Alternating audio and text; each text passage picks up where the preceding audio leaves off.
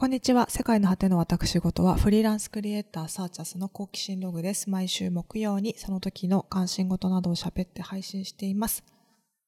暑いですね。えー、携帯で暑いから出ないでくださいってアラートがめっちゃ出ている今日この頃ですが、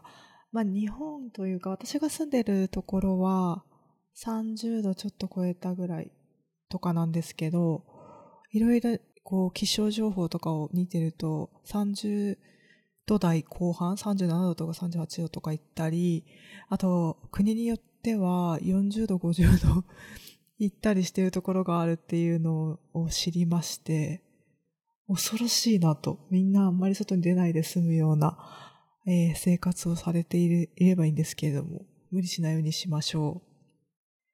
う。で、3連休だったんですけど、私は、と言いますと、まあ私あまりあの、カレンダーは関係ないというか、別に好きな時に休んで好きな時に仕事して、みんなに迷惑かけなければいいかなみたいな感じではあるんですが、えー、サーチャスという、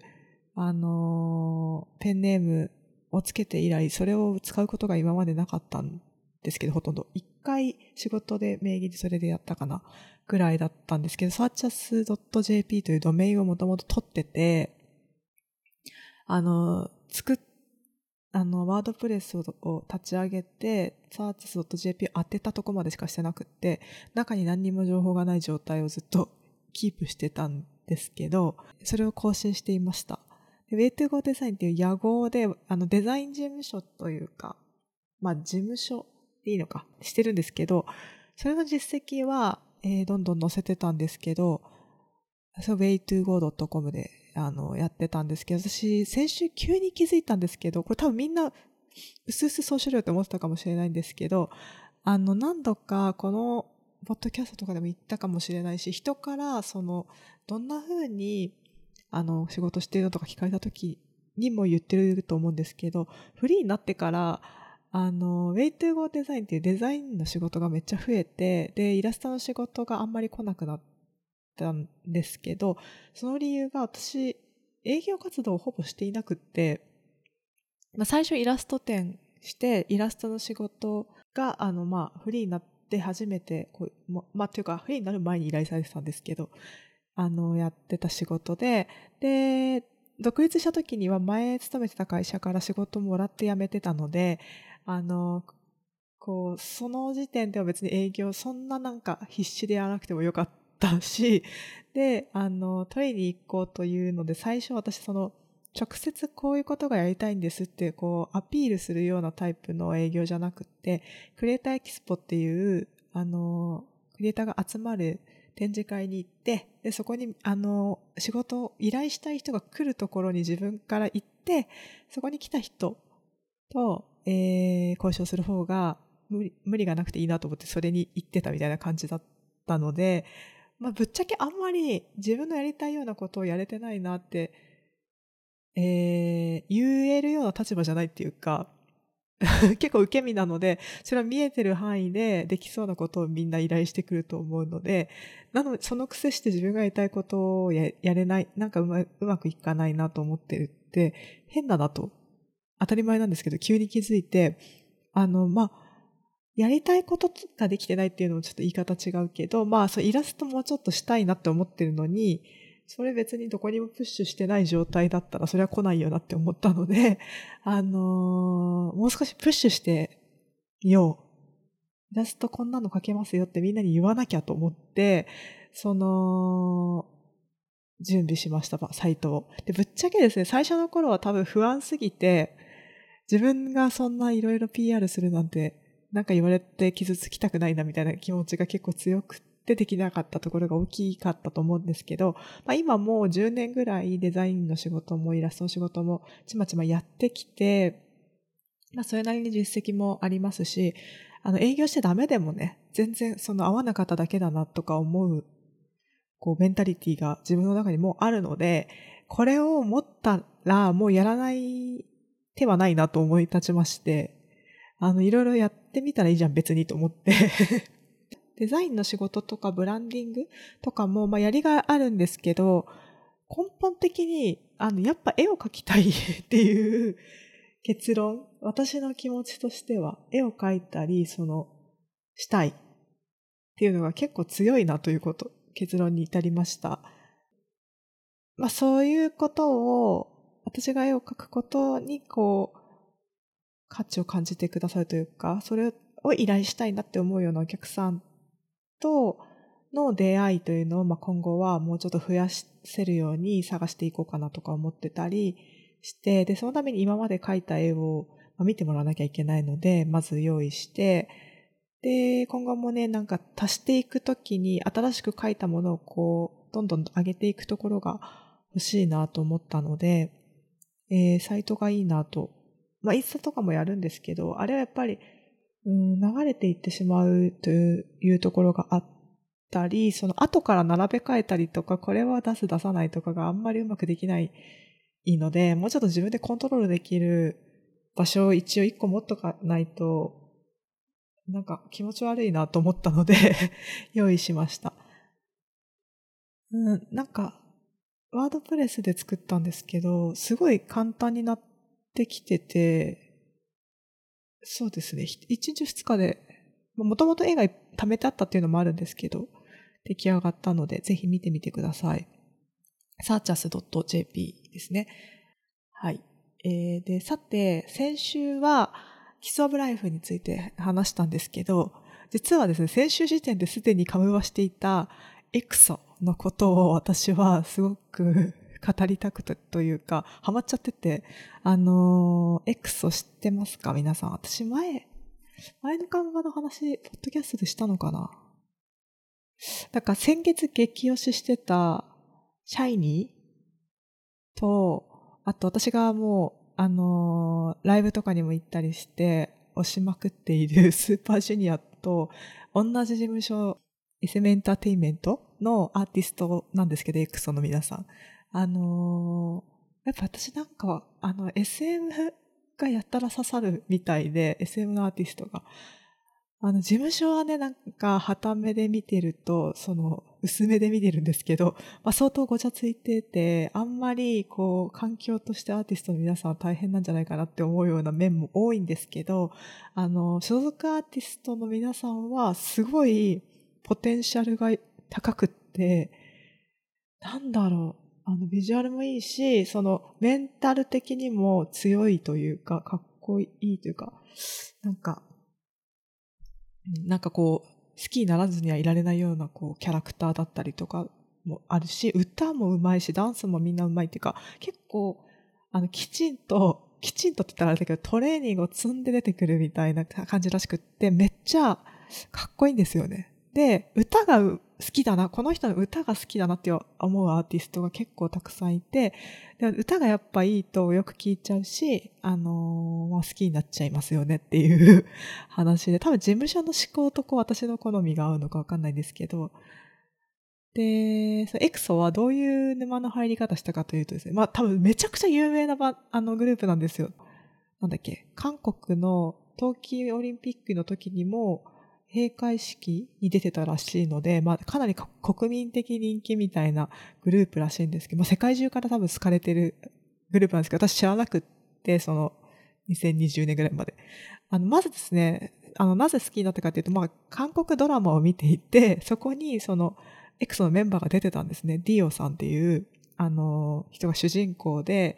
ドギョンスという名前で俳優活動、まあそれは本名だと思うんですけど、で、あの、俳優活動されていて、映画とドラマで最初知りました。100日のロー君様っていうのを見て、いや、これは、この人めっちゃいいじゃんってなって、で、7号室っていう映画を見て、で、その人が、あその100日のロー君様ってハン・ソヒさんとかも出てたり、キム・ソノさんとかも出てたりとかして、なんか、結構豪華キャスティングなんですけど、まあその、そのこう、主演を演じてたディオがもうめっちゃ良くって、その、なんて言うんだろう。スタイル抜群で背が高くて、もう胸板厚くて、あの顔もなんかこうシュッとしてかっこよくてみたいなタイプの俳優さんではなくって、なんか小柄で、でもなんか誠実な感じの顔立ちで、なんか日本人で言ったらね、大谷翔平さんみたいな感じの顔立ちなんですよ。それで、なんか、演技がめちゃくちゃうまい、こう、引きつけるようなタイプというか、こう個性が強くていいな、みたいな感じで、で、調べたらその人エクソのメンバーだということが分かって、先にもしかしたらエクソって知っててみたかもしれないですけど、とにかくこのドギョンスさん私はおすごく好きだってなって、で、あの、調べると、やっぱり歌がめちゃくちゃ上手くって、なんかいいんですよ。なんか、あったかい声で、こう、ちょっと低音っぽい感じなんだけど、なんかざ、少しザラッとしてるというか、それで、リズムの、なんかか、こっち、拍の取り方みたいなのがすごいおしゃれっていうか、独特なんですよね。なんか、こうストレートに歌ってるっていうよりは、なんか、彼独特のなんか、あのー、感じがあって、でもすごい気持ちいいんですよね。曲の歌い方の感じが。で、そのコンテンツ見てたら、もう、まあ、100日のロークン様のイメージと結構近いというか、全然アイドルっぽくなくて、生真面目な青年で、なんか、面白いんですよね。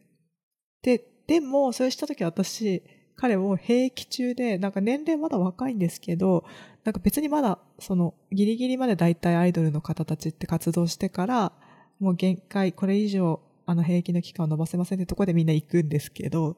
あの、もう先に俳優業のこと考えたら今行った方が、例えば今出たやつの続編が出た時に、あの、自分が兵役中だったら出れないから、今すぐ行ってしまえば、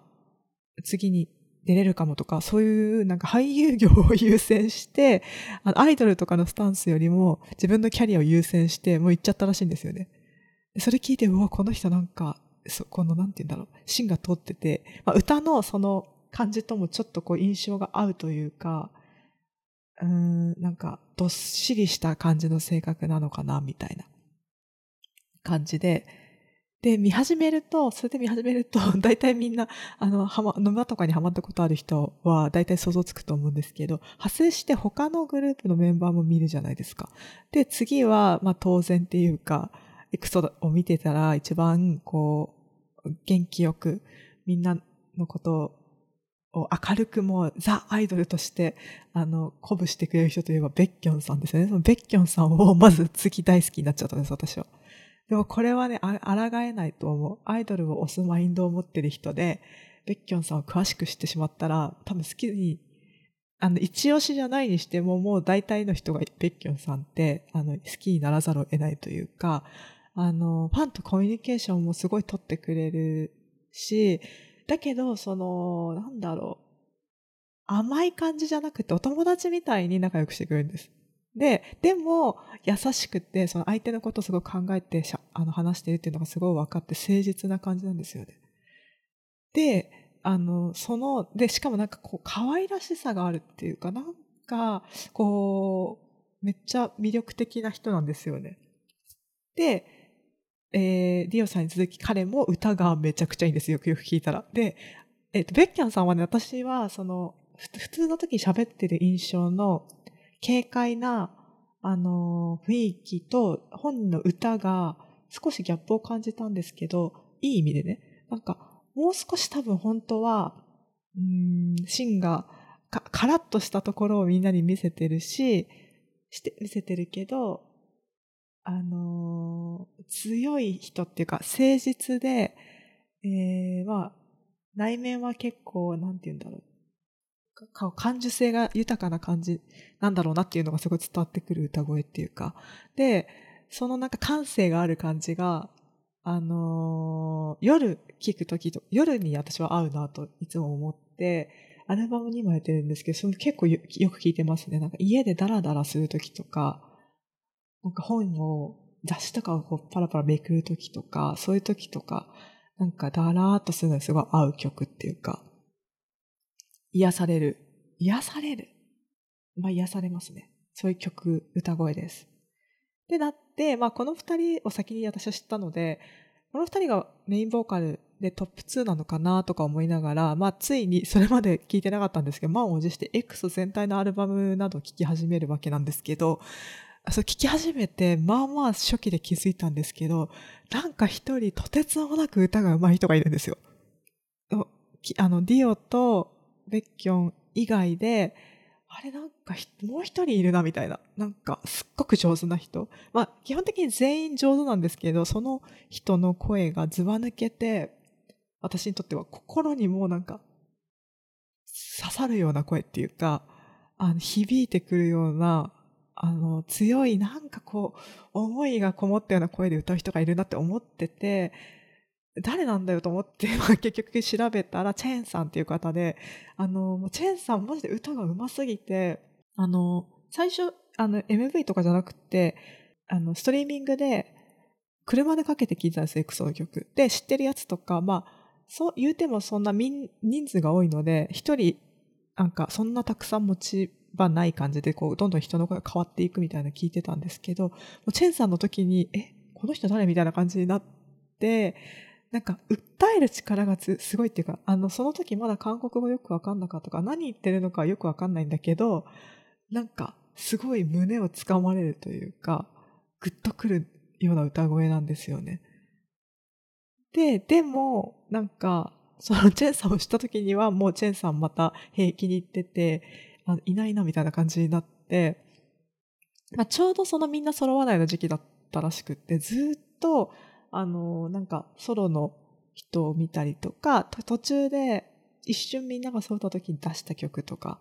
そういうのを聞いてたんですけど、今年の夏はね、みんなで緩和できるっていう話題になってたんですよね、ずっと。あの、みんな帰ってきたから。あで、その瞬間は帰ってきてて、あの、今いるメンバー、だからちょっと、あの いろいろ脱退とかもあって、初期のメンバーよりは減ってるみたいなんですけど、まあでも今、韓国で活動できるメンバーはもうみんないるから、このメンバーでカムはできるって話題になってて、4月だったかなに、あの、ファンミーティングも日本でしていて、みんな揃ってやってたみたいなんですけど、詳しく話さないんですけど、長くなっちゃうんで、あの、反話できるっていう話題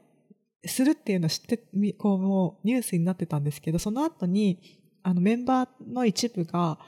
事務所とこう、不利益なこう労働契約を結んでるみたいなのを訴えるみたいな事態が起こって、ちょっと熊行き怪しくなっちゃったんですね。でも、まあ、そんなしんどい契約で、あの、自分たちの好きなアーティストが活動してるってして、みんなファンダムの人たちも、あの、まあ、そんなの、あの、無理しなくていいよみたいな、私たちアーティストの方を、あの、なんて言うんだろう、応援しますというか、事務所じゃなく、事務所はちゃんとそのアーティストの、なんか、やりや、やりやすいように、あの、ちゃんとしてくださいみたいな感じで声明を出したりとかして、そのファンダムの雰囲気にも、あの、おやっぱ韓国のファンダムは、そういう時、こう、団結力すごいなとか、でも、韓国の人たちだけじゃなくてね、他の国のファンダムもなんか声明出したりとかしていて、もうなんか大丈夫かなとか思ってたんですけど、まあ一応カムバしたんですね、先月、今月。で、ただ私あの、そのエクソメンバーの中で、一番年下の二人、カイ君とセフンさんっていう人がいるんですけど、カイ君っていうダンサーの人が、ずっとソロで活動したりとかしてるのを見てるうちに、めっちゃ好きになってたんですけど、カイ君がいないんですよ、今回。なんか急に平気に行かなきゃいけなくなっちゃったらしくって、いなかったんです。もうすっごい、あの、ダンス上手だし、あの、ソロで出てる出る時のその様子を見ていて、あの、めちゃくちゃいい人そうなんですよね。すんごいかっこいいんですけど、あの、日常的なこうトーク見てるとなんかちょっとシャイなんだろうなとか、で、でも発するこう言葉が、あの、言葉の選び方がすごいなんか詩的っていうか優しくって、あの、めっちゃ応援してたんですよね。しかもダンサーで、TWICE の Set Me Free の看板の時に、あのカイ君のソロと被ってて、カイ君とモモリンがダンスしたの、あの、ダンスチャレンジお互いのやつをしたのもめっちゃバズってて、あれ何度でも見れますね。シャイだけど、ダンスがすごく上手い人同士の集いみたいな感じで、私の中では。もうすごいいいんですけど、あの、カイ君もなんか、いなく、いないんですけど、なん、どんだけ急だったかっていうと、なんか、撮影もレコーディングも多分始まってたんですよ。カンバするって言ってたから。だから、なんか、ちょっと出てるんですよね。MV とか。で、歌も歌ってるし、もう本当めちゃくちゃ無念だったと思うんですけど、なんか平気に行かなきゃいけなくなっちゃって、事前公開された収録曲とかには MV 出てましたね、カイ君。犬と 犬と映ってる MV でした。なんかすごいほっこりっぽい言い方だけど、見たら全然ほっこり、ま、全然っていうかあんまほっこりじゃないんですけど、あなかなかカムバの話に行かないんですけど、それで中、満を持してカムバしたんですね。最近。で、あのタイトル曲はクリームソーダっていう曲だったんですが、これがね、めちゃくちゃ、なんか大人で、あの、聞くだ、聞けば聞くだけ、こう、なんて言うんだろう、ハマっちゃうっていうか、ちょっと、高音が結構多くて、で、なんか大人って感じの、こう、最近のその、やんちゃな感じの若い K-POP のスターではまだ出せなさそうな雰囲気を、もう存分に打ち出してきていて、で、ていうか、その曲がどうというより、アルバム全体が投資でめっちゃ良かったですね。あのー、まずみんな歌が上手いし、まあ、それに尽きるんですけど、とか思ってたら、あのー、もう、これは、沼るしかないっていうコンテンツが投下されて、あの、キリングボイスっていう韓国の YouTube チャンネルがあって、生歌を披露するというか、歌をね、歌う姿を披露する番組なんですけど、まあ、それにエクソが出て、過去のデビュー曲から順番にまあ表題曲というかを順番に歌っていったんですけど、これがもうすっごいいいんですよ。スタンドマイクの前でみんなが並んで歌ってるんですけど、まあ、ほぼ音源っていうか、音源よりもなんかこういいんじゃないかっていうぐらい、あの、まあ、メンバーもだんだんその初期の歌とかだったら、あの、若い頃の声より今の声とか歌い方がやっぱ進化してるっていうか、まあ、偉そうですけど、すごい良くって、あとチェンさんが、さっきも言ったけど、声が大きいというか、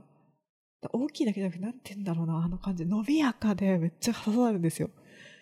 で、あの、他のメンバーも、その、合わせにくそうな曲とか結構あるんですけど、それをそうピタッと合わせてきて、なんだろう、すごい胸を打たれるっていうか、元気を注入されるような感じになって、で、思わず、これめっちゃいいじゃんってなって、思わずさほどエクソのこと知らないけど、まあ、大体あの、なんかこれいいよとか言って教えたら見てくれる友達にリンクを送ったんですよね。そしたら、良すぎてとりあえず3回ループしたって返信が来て、だよねってなって、もうわかるって感じになって、このコンテンツがマジで良すぎて、なんか、まあ、歌がね、さっき言ったみたいに音源と同じように歌えてたり、その、なんならそれよりもいいっていうことも、にも驚くんですけど、その元歌を知らない人までも魅了するっていうのが、そのリラックスした感じで、ちょっと振り付けとかもやりながら楽しそうに歌っている雰囲気とか、その雰囲気と歌唱力が、こう、良い感じで、あのなんていうんだ、バランス取れてて、なんか心地いいんですよね。もう見ててすごく楽しい気分になるって感じで、あの、まあ、30分弱あるので、私、もう作業 BGM に回したりとかしていて、あの、前に言ったシャイニーは、シャインの今回のアルバムは結構昼間に聴くことが多いんですね。なんか、こうちょっと上げる感じの曲なんですけど、エクソの今回のアルバムは割と夜というか夕方ぐらいから、まあ、まったりするときによく聴いています。あと先週紹介したキスオブライフも、まあ、夕方とかに、とか休みの日とかに、まあ、よく聴いてるなというのがありますね。あれももうスルメアルバムになってますね。ということで好きなものが、まあ、どんどん増殖して大変な、まあ、嬉しい悩みなんですけど、贅沢な悩みなんですけど、まあ、そんなこんなで、えー、暑いけど楽しく過ごす毎日です、最近は。今日はここまでにします。キリングボイスは、えー、リンク貼っとくので、ぜひ聞いてみてください。えー、来週はまたちょっと変わったコンテンツになるかもしれない。来週か再来週？楽しみにしていてください。えー、インスタグラムで更新通知をしています。sh.c.hs で探してください。えー、その他、えー、サーチャスの、えー、ウェブサイトとか、あと、一応問い合わせフォームとかも、あの、概要欄にあるので、見てみてください。なんか最近ちょっと急に、あの、急にというかこれまで気にしなかったんですけど、Spotify でフォローしてる人数とかが、あの、表示されることに、なんか今、今更になって気づいて、ちょっと増えてて、なんか、えー、3桁ぐらいの人が、あの、4桁はまだなんですけど、3桁の人がフォローしてくれてて、すごいなんか、え、そんなに聞いてる人いるんだと思って、聞いてるというか、聞いてる人は人数は把握してたんですけど、なんて言うんだっけ、フォローしてくれてる人がいるんだと思ってちょっと嬉しかったですね。まあ、あのー、今後もまだしばらくは続けますので、ぜひフォローしてください。はい。ではでは、またねバイバーイ。